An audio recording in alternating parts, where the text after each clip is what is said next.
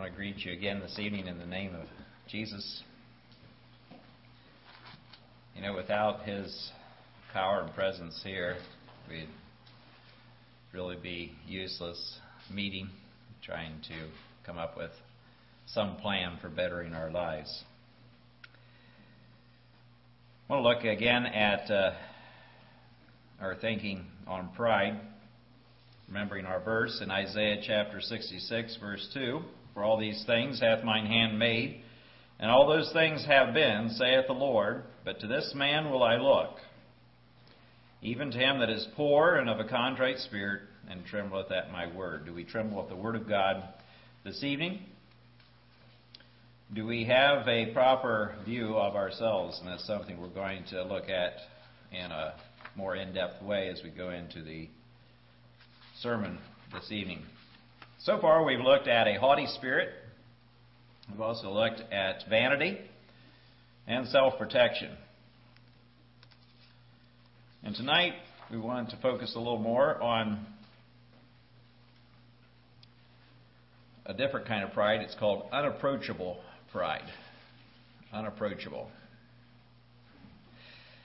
See, none of us are perfect, and um, therefore we have these faults.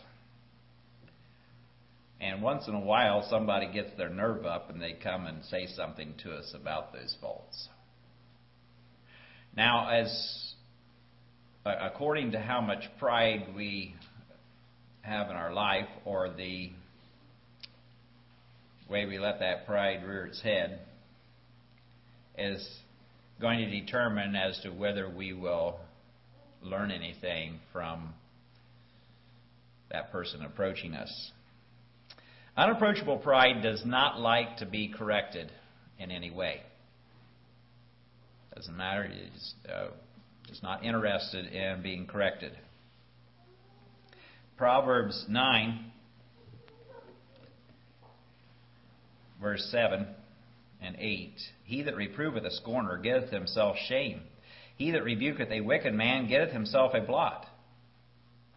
And verse 8 Reprove not a scorner, lest he hate thee. Rebuke a wise man, and he will love thee. And it, it's, it's an unfortunate thing when people are too proud, when we allow our pride to get in the way between being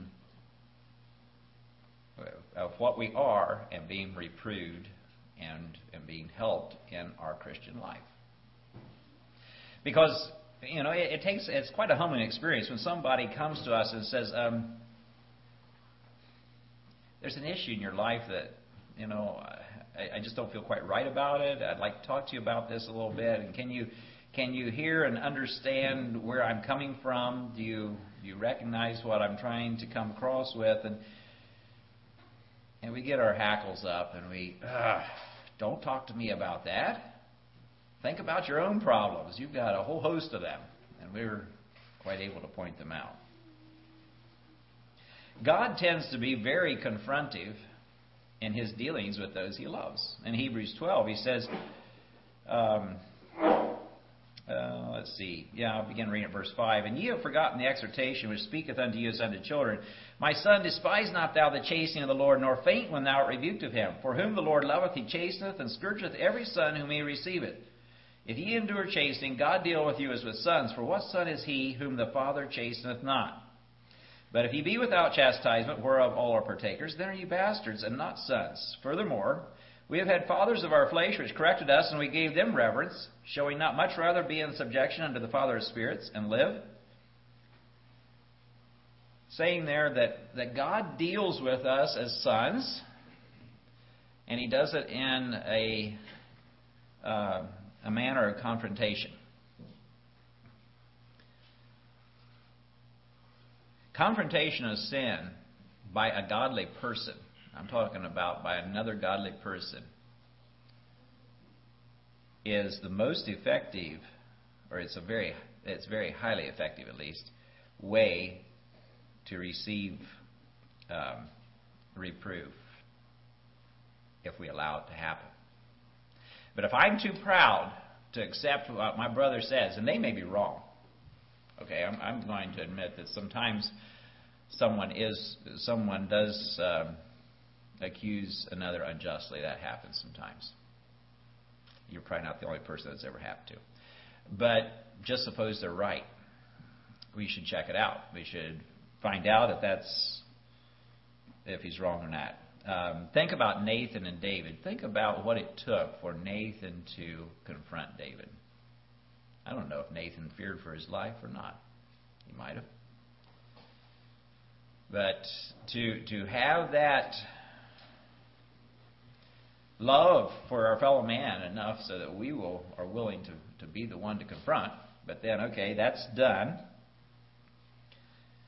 Now, the person that has received the uh, reproof, how's he going to um, answer to that? The Christian who is too high to receive reproof takes himself out of the enviable position of getting God's best for his life and he's going to lose out spiritually. If we're too proud to be approachable by our fellow, fellow man. Proverbs 17:10 says, "A reproof entereth more into a wise man than an hundred stripes into a fool." So, if we are good at taking reproof and uh, learning from it, being guided by it, it says we're wise. But if people have to do it over and over and over again and we never learn anything by it, it's basically saying, you're a fool. You're a fool. Okay.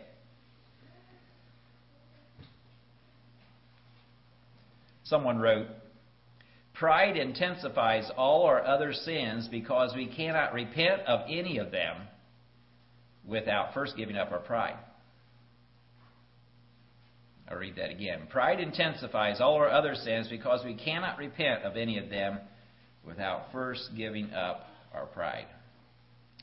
Okay, the second one we want to look at is know it all pride. Certainly none of us would be classed that way, right?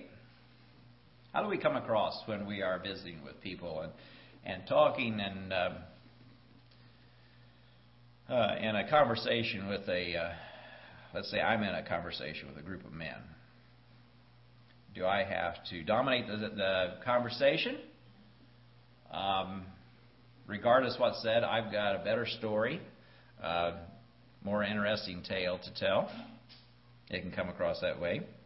The person who struggles with know it all pride, and not all of us do, but that person that does, is usually very talented, very gifted, very knowledgeable. Maybe reads encyclopedia or Wikipedia or whatever pedia you want. Um, he tends to think that he can do many things. Now remember, the haughty person was one that picked out one specific area that he was good at and he clung to that and just held on for dear life. But this person actually does have the brains to back his back things up. And he is very gifted. He's very knowledgeable in, in what he's talking about. And usually the rest of us are stumped and we can't argue with him because we don't know enough to do so, even if we'd like to.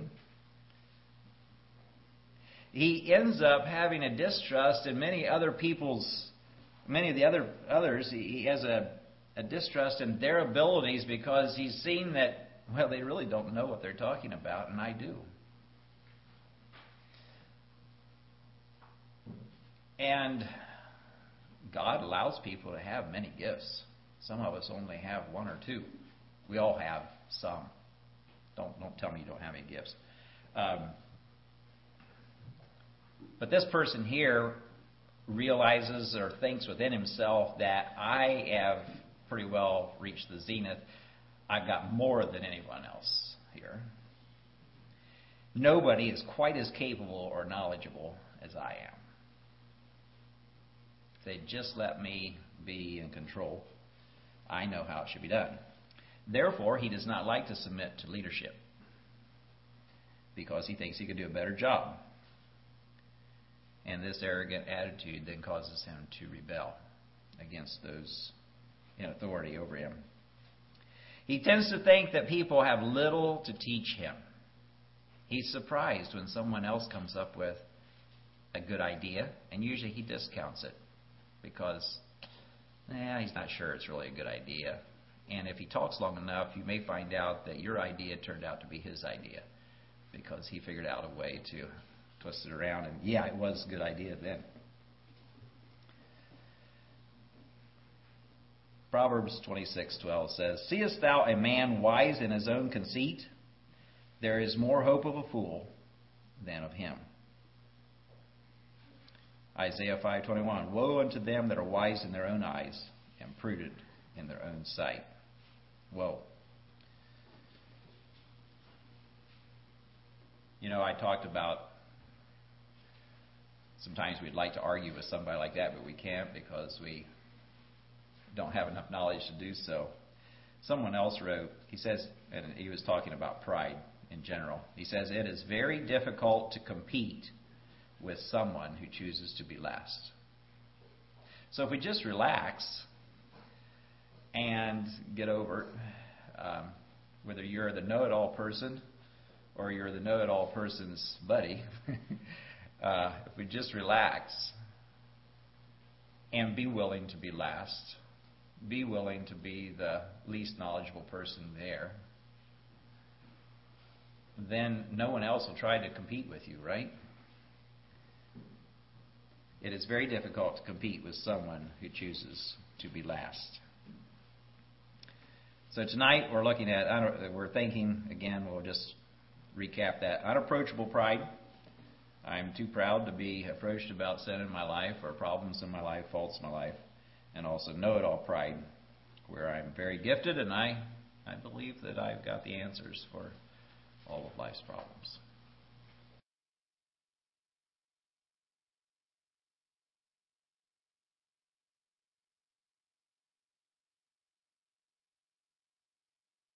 You can turn to Luke chapter 15 again. I think we're going to get done with this portion of Scripture this evening. but we're going to try to cram a bunch in again. Uh, we're going to look at three marks of stubbornness and three marks of self righteousness. And it's all bundled up in one person. So, Mark chapter 15, and we can go to verse 25 and begin reading there. Let's just read that section to refresh our memories. Now, his elder son was in the field and as he came and drew nigh to the house, he heard music and dancing. And he called one of the servants and asked what these things meant. And he said unto him, Thy brother is come, and thy father hath killed the fatted calf, because he hath received him safe and sound. And he was angry, and would not go in. Therefore came his father out and entreated him. And he answering said to his father, Lo, these many years do I serve thee, neither transgressed I at any time thy commandment, and yet thou never gavest me a kid that I might make merry with my friends. But as soon as this thy son was come, which hath devoured thy living with harlots, thou hast killed for him the fatted calf. And he said unto him, Son, thou art ever with me, and all that I have is thine. It was meet that we should make merry and be glad. For this thy brother was dead, and is alive again, was lost, and is found. Before we go into that scripture, I've got some questions to ask you. Where do you feel the most comfortable? What kind of environment are you the most comfortable in? And I need to do a little more explaining. It's a sign of spiritual decay when we're uncomfortable in a healthy environment. It's a sign of spiritual decay when we're, un- when we're uncomfortable in a healthy environment. I brought this sermon at home some time ago, and one of my fellow pastors commented as we stood at the door later, he said, You know, the opposite's true too, Lyndon. He said, If you're comfortable in an unhealthy environment, that's right. That's another sermon. But taking the um, the idea of this elder brother, he's in a great environment, and it's obvious he's uncomfortable there. He finally spews out and boils over his anger that's been simmering below the surface, and it comes out, and it's very obvious that he I don't know if he was jealous of the younger brother but he was uncomfortable in a very healthy, safe environment. And if you and I find ourselves to be uncomfortable in a healthy environment, we need to really search what's wrong with us. Now, our natural tendency is to say, well, I'm not so sure it's so healthy around here. But let's be careful about that. When we find ourselves uncomfortable in a healthy environment, there's spiritual decay taking place. How can a blessed person, a person that has so many blessings, become so ungrateful? Those are some questions to ask ourselves as we think or look into this story tonight. When Jesus was telling this story, there was a group of Pharisees and scribes listening in. I don't know who all was he was talking to. It does name some of the people or gives some indication of that at the beginning of the chapter. I think there's publicans and sinners for the hearing, but the Pharisees and scribes were there murmuring about it. And it's very likely that this last section was given for the, those hearers that were Pharisees and scribes. They were sure that they alone could enter the kingdom of heaven, and these others weren't even worthy to try. If you'll recall from the other evening, we said that there was a story back then about very similar to this, and but it ended in such a way that the father turned the prodigal son away and said, You've made your bed, lie in it, go away.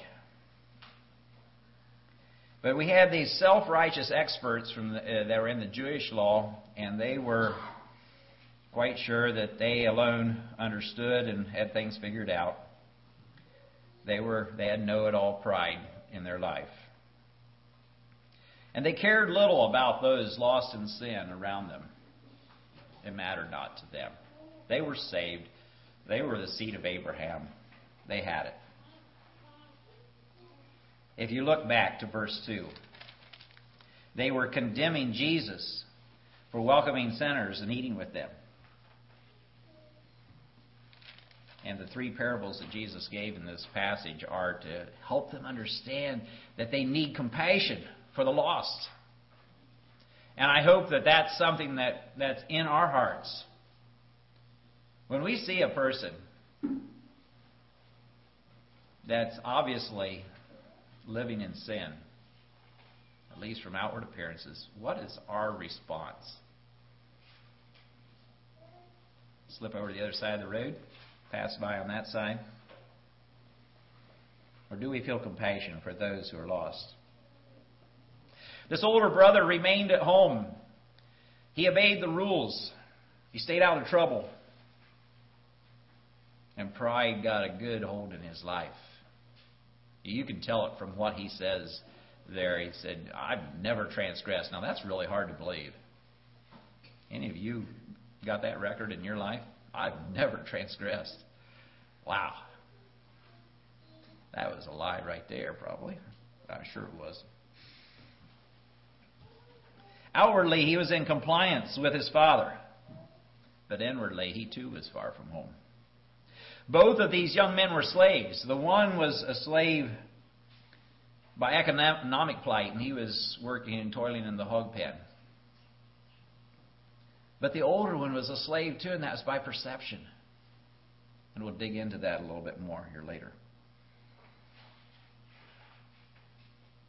The prodigal's father shows us a path of forgiveness and how we are to respond to those who have actually wronged us but have, are asking for forgiveness and how that we forgive.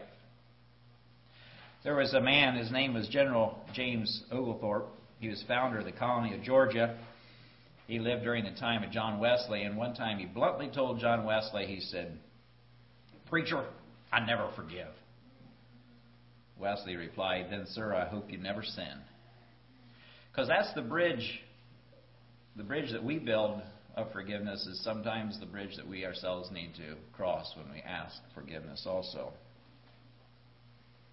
And if we harbor an unforgiving older brother attitude, we cannot be in fellowship with God.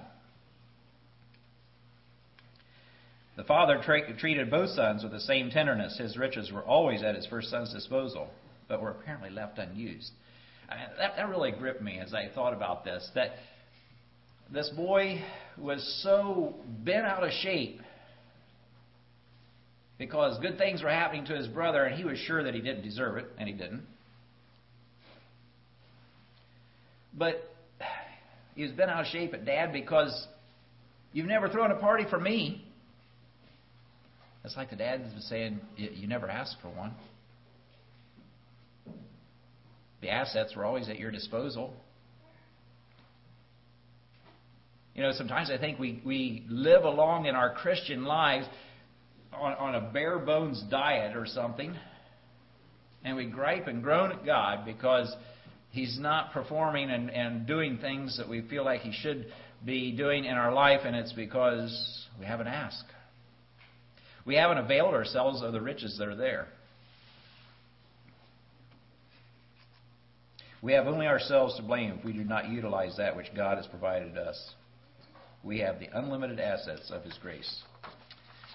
Okay, looking a little bit in depth at what these verses say. In verse 28, says, And he was angry. That word in the Greek would come through as in a rage much stronger than just what we think of that he was angry. He was beside himself. This is this is it. This is and it, you know, like I said, he boiled over. He blew up. And it says in that verse that his father came out and entreated him.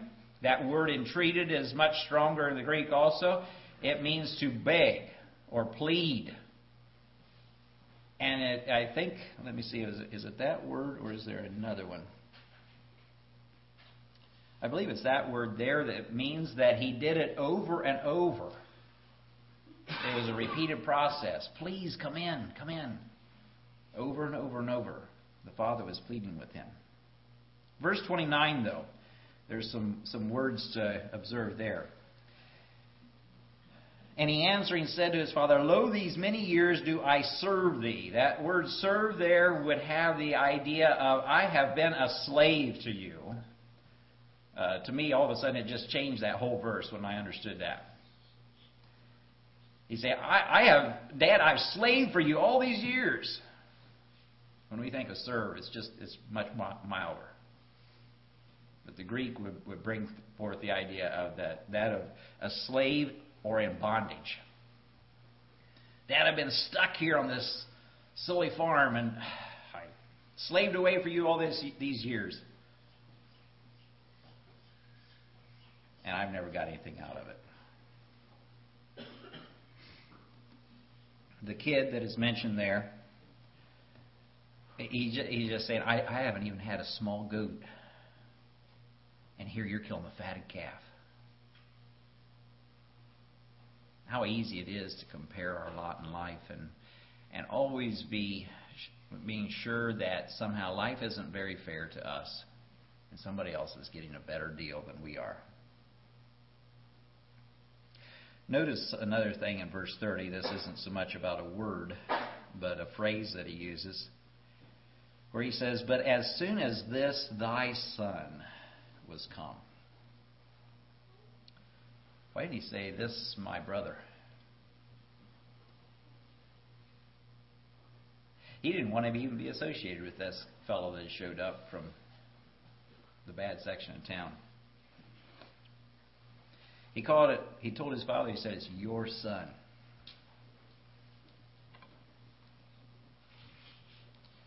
Now, sometimes we jokingly say that to one another as man and wife that that's my wife's child there or something like that when they're not behaving properly, or my wife would say the opposite, maybe.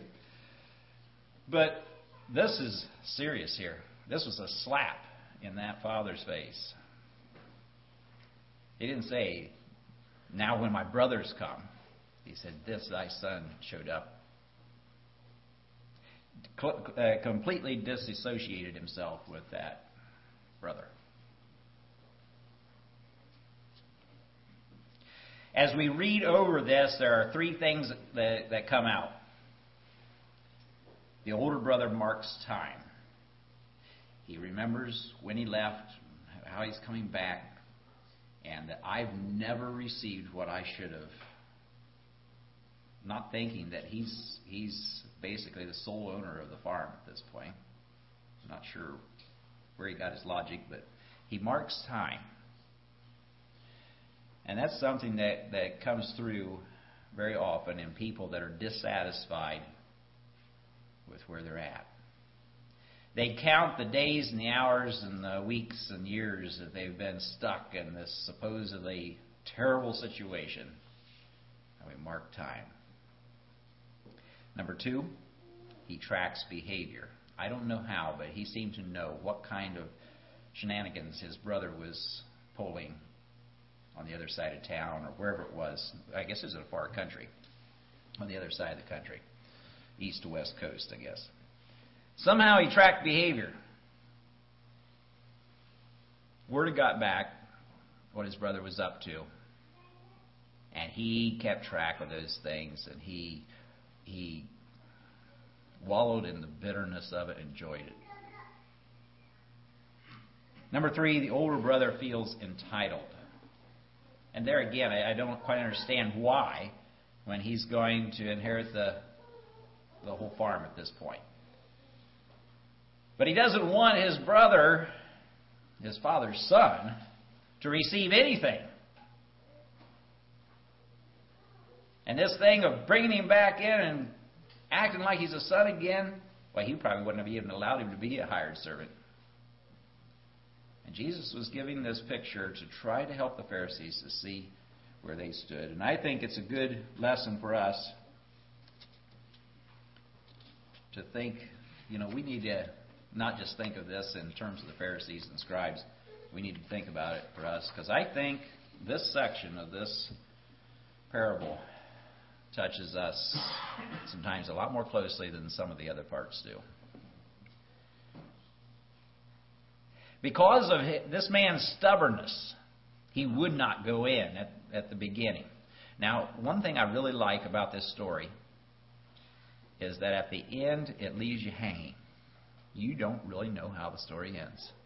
You know that the prodigal son was brought back home and received with joy and happiness and all that, but how did it end for the older brother? We really don't know that.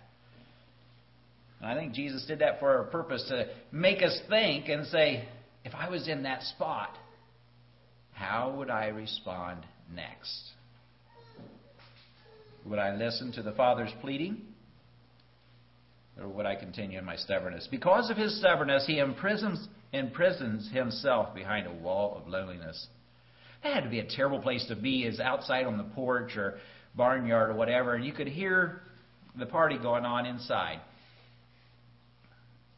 And wallowing in the bitterness of what your father's son had done. And you won't go in. Okay. Three points about his uh, stubbornness. Look at yourself. Ask yourself, what kind of person am I here? The older brother was a selfish and ungrateful son. He looked at his father, and instead of thanking him for all the things that he had provided for him and done for him throughout his life, all the things that he had received, he started complaining about the things he didn't have. And I really, again, I, am not sure that he couldn't have had them. I think he enjoyed his misery so much that he, I'm not asking for it, Dad's going to have to offer that type of thing. His father reminded him, he says, Son, everything I have is yours. What are you talking about here?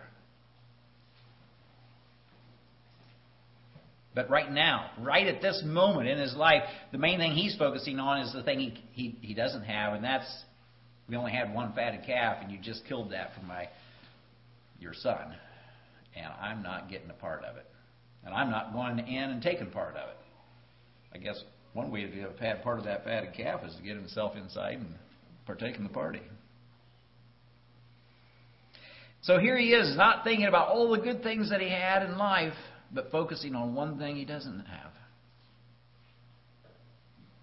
We're blessed with so many things in our the, the day and time in which we live.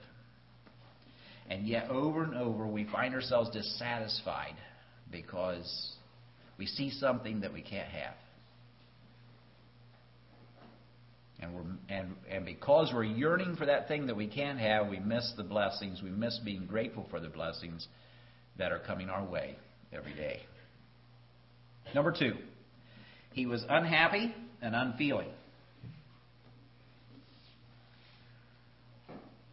He considered that he was a slave. I've been slaving away for you all these years. And like I said, it was like a slap in his father's face. I don't really know what he could have said. I mean, he was out to hurt his dad. And I, I'm sure he was hoping it would spill over to his brother also. I'm sure his father was pleased with his obedience and his willingness to stay with the farm and work and help in the situation there. And for this boy to come across and say, I've been a slave all these years. I've just been slaving away for you, Dad, and, and it's like bondage. I hate it. It was like a slap in his father's face. Whenever things go wrong in our relationship with God, it starts showing up in other areas of our life also. And again, we just we sit around and we think and think about the things we can't have instead of counting our blessings and considering what we do have. Number three, the older brother was unloving and unforgiving. He says, This son of yours, he didn't even call him a brother. And, and if we think about this and, and think about the story in its entirety, why did, what, what thought made the younger son come home? He's sitting down there in the pig pen, he's thinking, what, what thought? Oh, I'm hungry. At home, the least of the servants gets three meals a day. Now I'm using my imagination there a little bit, but you get the idea? He, the younger son suddenly sees his father as the most generous boss, let alone father, that the world has ever known. My dad is a most generous person. There's a slight chance he'll hire me on, and then I'll at least have food to eat. So the younger son's perspective changed drastically. We know what his perspective was when he left home. Yes. But as he gets down there and he gets at the bottom of the pit, there in the hog pen, his perspective changes, changes, and suddenly Dad is a very, very generous person. But think about the, the older son at home who is saying there, saying, Dad's a slave driver. I'm in bondage here. I hate this farm. It's disgusting. My dad is a stingy old miser. They were talking about the same person, or thinking about the same person. The older son always had enough food to eat. He always had nice clothes to wear. There were servants to take care of the everyday needs. And yet he felt that his father was stingy.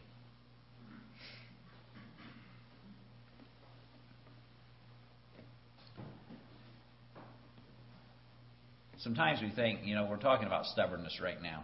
Sometimes we think that stubbornness is one of those sins that doesn't affect us very much. In Romans chapter 2, verse 5, Paul is speaking there and he says, uh, let me see, do I have that written down? Maybe I better turn to that. Romans 2, verse 5.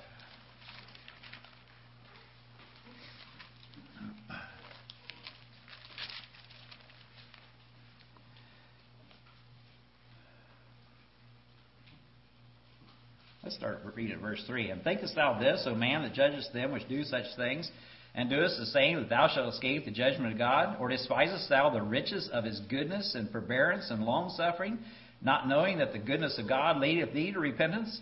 But after thy hardness, and that can be translated stubbornness, but after thy hardness an impenitent heart, treasures up unto thyself wrath against the day of wrath and revelation of the righteous judgment of God. God's Spirit will not always strive with man. And when we are stubborn and we push against the facts and the truth and resist good and resist God, it is harboring up against ourselves wrath against the day of wrath. And God, in the day of judgment, the sinner will experience the wrath of God. One day, God's wrath will be revealed, the day of judgment, and it will all be because of stubbornness on people's hearts. Okay, let's also look at some marks of self righteousness that we can find in this young man's life.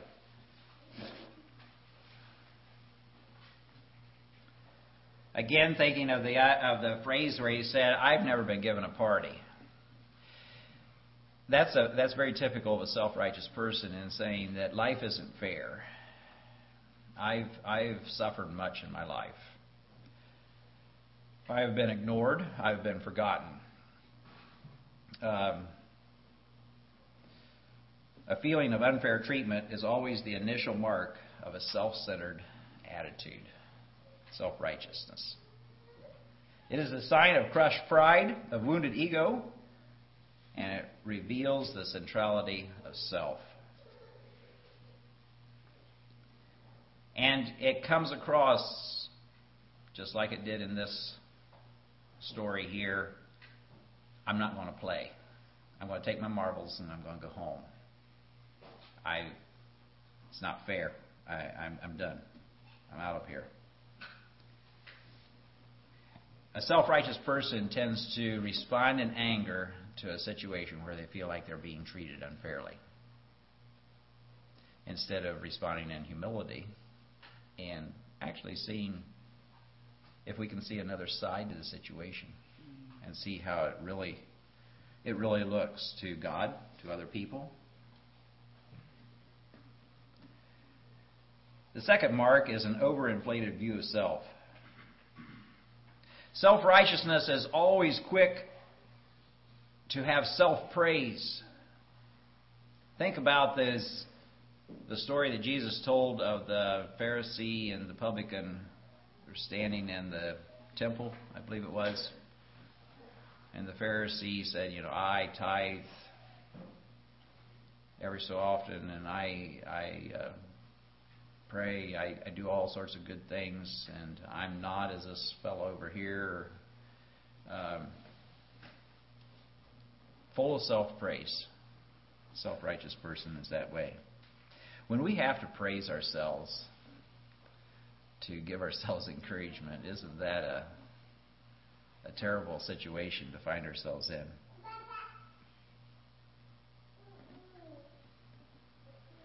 From the older son's perspective, he felt that all he had been doing all of his life was just contributing to the Father's uh, kingdom, farm. We'll say it that way. He never, he never once recognized what his father had done for him, how good he had it, how much his father had taught him over the years. His father was grooming him to be taking over the farm at some point, and he never recognized any of that. Again, notice that he says, I never disobeyed. Uh, how, how did they say there? Neither transgressed I at any time thy commandment. And as you read this and you hear that boiling over, you can believe that even if he obeyed always on the outside, there were times that he rebelled on the inside. And he didn't repent of it that there was rebellion within his heart, and it was simmering and boiling just below the surface. And even though he didn't ask for his part of the inheritance and take off for the far country, it, it almost seems to me like he wished he could.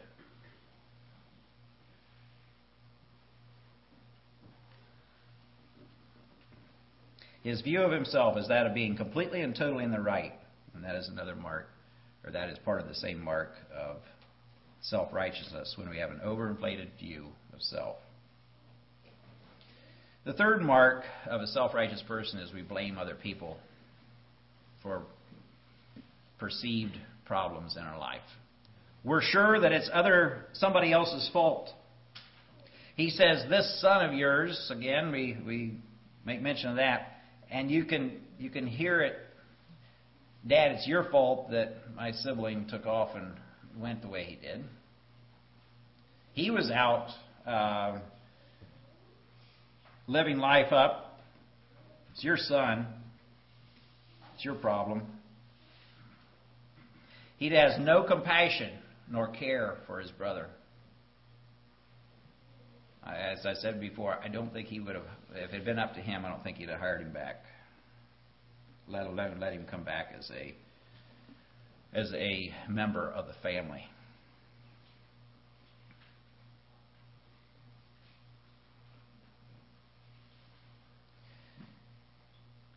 You ever think about it, how Jesus spoke towards people that were self righteous? Jesus could get pretty sharp with his words with self righteous people.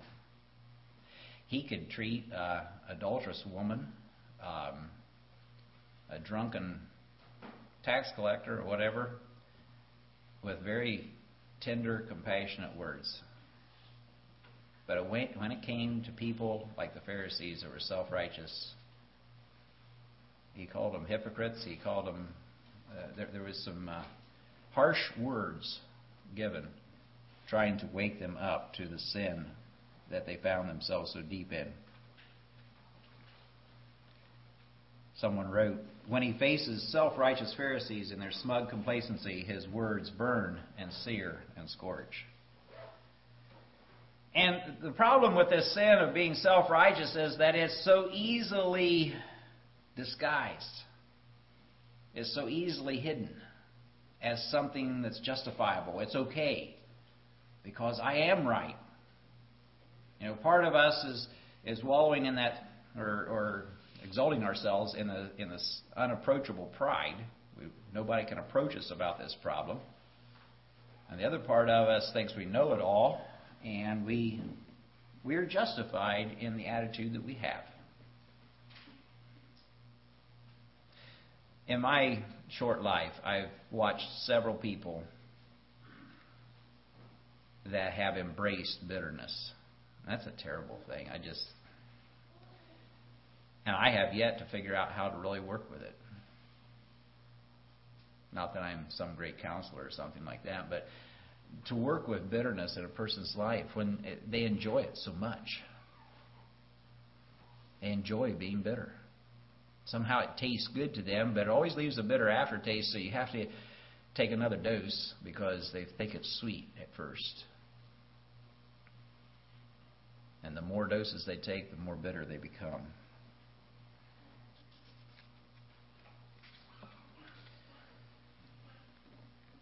Let's stop being so angry with people who sin.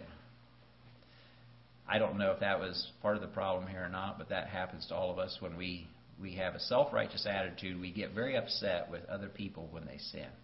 When we sin, you're all supposed to forgive me. When, when, when Lyndon sins, everybody here needs to forgive me. Because, you know, I, am not quite perfect, but close. Um, but if the rest of you sin, oh, that's a different story, and you guys are a terrible bunch of people. Lost people are going to sin because they're lost. Christians are going to sin because they're not perfect. let's refuse to be angry with people who sin differently than we do. I found that quote and it just really struck home to me. Don't be angry with someone who sins differently than you do. Just because you don't have a problem with that sin issue in your life, you've never struggled with that, you've never fought that battle, doesn't mean somebody else isn't fighting that battle either. They need our love and compassion and care. They need to know that we care about them and that we want to help, that we're willing to forgive, that we, we're willing to be part of the party. Sometimes I think that people in our circles don't repent, don't confess, and, and a lot of times it is this because we fear the consequences. And yeah, there are consequences. There's the law of sowing and reaping, that sort of thing. But maybe they've, from experience, they know that not everybody received a welcome home. I don't know. I hope that's never been the case here. And many times it's our overinflated imagination taking over, or Satan working through it and saying, they'll never take you back if they find out what you've really done. They'll, they'll, they'll never. You might as well go to another community and start over if you're going to confess that. And I hope that wouldn't be the case for any of us as Christians as we try to help each other in the Christian life. That we would respond like this older brother and stand out there and boil over with resentment towards this person who lived a life of sin. And it's like we're jealous of them. When we should be rejoicing and being glad that sinner has come back to the fold.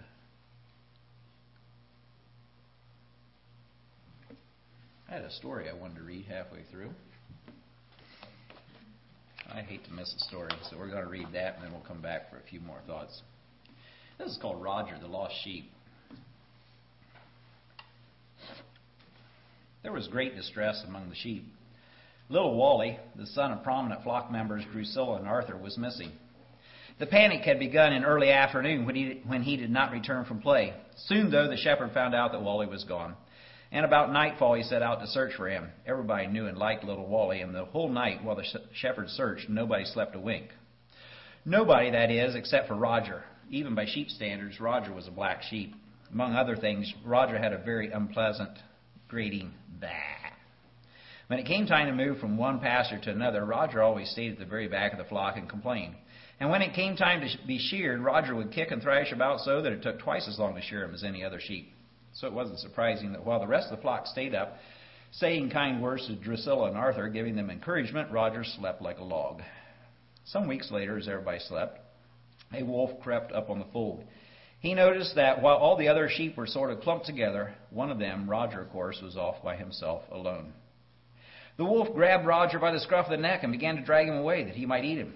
Roger awoke and began bleating in such a loud, harsh voice that it hurt the wolf's sensitive ears. He also thrashed around so hard the wolf eventually decided that trying to kill him and eat him up was not worth the effort. The only trouble was, Roger was out in the middle of nowhere with no clue of where he was. He began to appreciate now that while the other sheep were at best a necessary evil, the shepherd had been a good and valuable friend. The shepherd had shown him to fresh new pastures and led him to cool, clear streams and had, until the present moment anyway, kept him safe. But now he was out in this rocky, barren plain, with no idea how to get to food or water and no hope of finding the rest of the flock. He tried to go to sleep, but he kept dreaming about wolves and jackals and hyenas and about starving to death. Oh, well. He had lived alone and only figured that he would die alone. He dozed on and off, and about the time the sun was coming up, he heard heavy, deliberate footsteps. Probably a bear. Well, at least it would be quick. He closed his eyes and waited for his neck to be torn limb from limb. Meanwhile, back at the fold, things were hopping. A few of the sheep, who were light sleepers, had stirred just in time to see that the shepherd was leaving and figured something was up. The sheep ran the facts to their little sheep brains and came up with only one conclusion somebody was missing.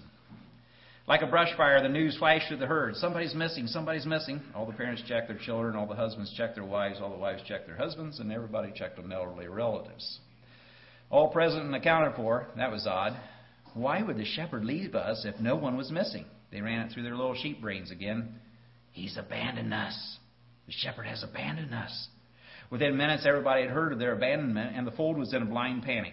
The frenzy carried on until well after sunup, when Osgood, one of the particularly sharp eyed sheep, saw the shepherd coming over a distant hill. The sheep rejoiced. They gamboled and frolicked and bleated with joy even greater than they felt when little Wally was returned. But their celebration didn't last long. There on the shepherd's shoulder it was Roger. They had done their nose count, but Roger had alienated all the rest of the flock so badly that nobody even thought to look for him. The sheep were dumbstruck. What was the big idea? The shepherd had left all the good, cooperative, well meaning sheep to go rescue an obnoxious, unpleasant, antisocial one. Finally, Arthur was appointed to take the flock's complaint to the shepherd. They had it all written out. Whereas some days ago the sheep were left alone to fend for themselves, and Whereas we were given no indication that the shepherd intended to return, and whereas the uncertainty over the shepherd's return caused serious distress amongst us, and whereas all this distress was caused over sheep that really nobody really even hardly really liked very much in the first place, really even hardly. The sheep had some trouble with the wording of this part. Therefore, be it resolved that we, the sheep, do strongly protest our abandonment on the night in question, that we demand a full explanation of the reasons for said abandonment and that we demand an apology for such thoughtless and irresponsible action on the part of the shepherd. We demand justice. Signed the flock. When the shepherd received the message, he called a meeting of the sheep and responded to each of the items in turn. Yes, it's true. I left the flock all alone a few nights ago, and you were left to fend for yourselves. But nobody seemed to mind when I left you alone to go search for Wally. Yeah, but that was different, answered Chester the sheep. But he was shushed. As to the part about not knowing whether you've been abandoned, well, frankly, I'm a little surprised at all of you. Have I ever abandoned you before? Haven't I always protected you from wolves and taken you to fresh pastures and clear streams? I never abandoned you before. Why would I start now? Yeah, but this is different, insisted Mildred to the sheep. but She too was shushed. And finally, as to this part about it being unfair, what was unfair about it? Wouldn't I have done the same thing for any of you? Well, said Herman the sheep, going out and saving all the rest of us, that's one thing. But, well, you put all the rest of us in jeopardy for him? He motioned over to Roger, who, true to form, was asleep, snoring loudly, far away from the others. That's what really bothers us, said Arnold the sheep. Why didn't you just let him take his chances? He didn't deserve to get saved. It's not fair. And for once, though he probably didn't know it, one of the sheep told the truth. Half of it, anyway. Roger did not deserve to get saved. It was not fair. Of course, the other half of the truth is none of the other sheep deserved to get saved either. They all deserved to be left to take their chances. But they didn't have to. The shepherd looked after them and rescued them when they needed it. This would probably be a much more satisfying story if I were to tell you that Roger's experience changed his life profoundly, and from that day forward, he went on to become a model sheep, cooperative and appreciative and obedient. But he didn't. He got a little better for a while, then he tapered off. The only real difference anyone could tell was that he didn't complain as much while moving from pasture to pasture, and he didn't thrash around quite as much when he got sheared. Roger remained to the end of his days a sheep wholly undeserving of the shepherd's rescue. We're all undeserving. All of us are undeserving of the grace of God.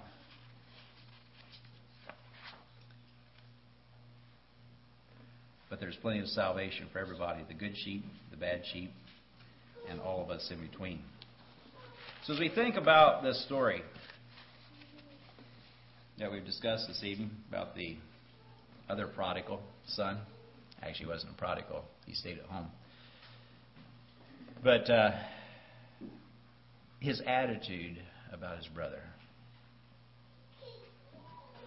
his stubbornness in re- re- refusing to see the good in life that God had blessed him with, the many things that he was saved from as a Christian living for God and enjoying the favor of his, his Father in this story, or as we enjoy the favor of Christ living within us. And yet we foster bitter, angry attitudes towards others.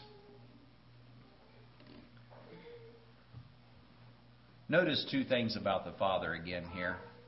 This father came out to meet the older son just like or in a in a comparative way to the way he came out to meet the younger son. Yes, there was a difference in the way it was done, but he comes out and meets with him. And he pleads with him and asks him to come in. And God is pleading with each of us if we have alienated ourselves in any way, even though we've done all that we could do or we thought we could do to be good and to be right on the outside. Yet, is there rebellion? Is there anger? Is there bitterness simmering just below the surface in our hearts? Maybe we've never accepted Christ. Maybe Christ is knocking at your heart's door and asking you to please come in, or please let Him in and establish a relationship with you. You know, Jesus loves each of us, just like in the story about Wally and Roger, the lovely, the unlovely. And He calls for each of us to be His children and to follow Him and be safe in the fold. The second thing about the Father is that He offered grace to this older boy, just like He offered grace to the younger boy. You're always with me. All that I have is yours. There's, uh, in our relationship with Jesus Christ, there's untold blessings to be had. And we grump and gripe because we think life is unfair. And somehow somebody else is getting a better deal than we are. The Father has enough grace for each person that's here tonight. He's looking for prodigal people. He's looking for proud people. He welcomes sorry sinners and smug saints. Doesn't matter really what classification you're in, Jesus is knocking and asking you to be part of his kingdom and to allow him to love you and take away the bitterness and anger and sins in your life.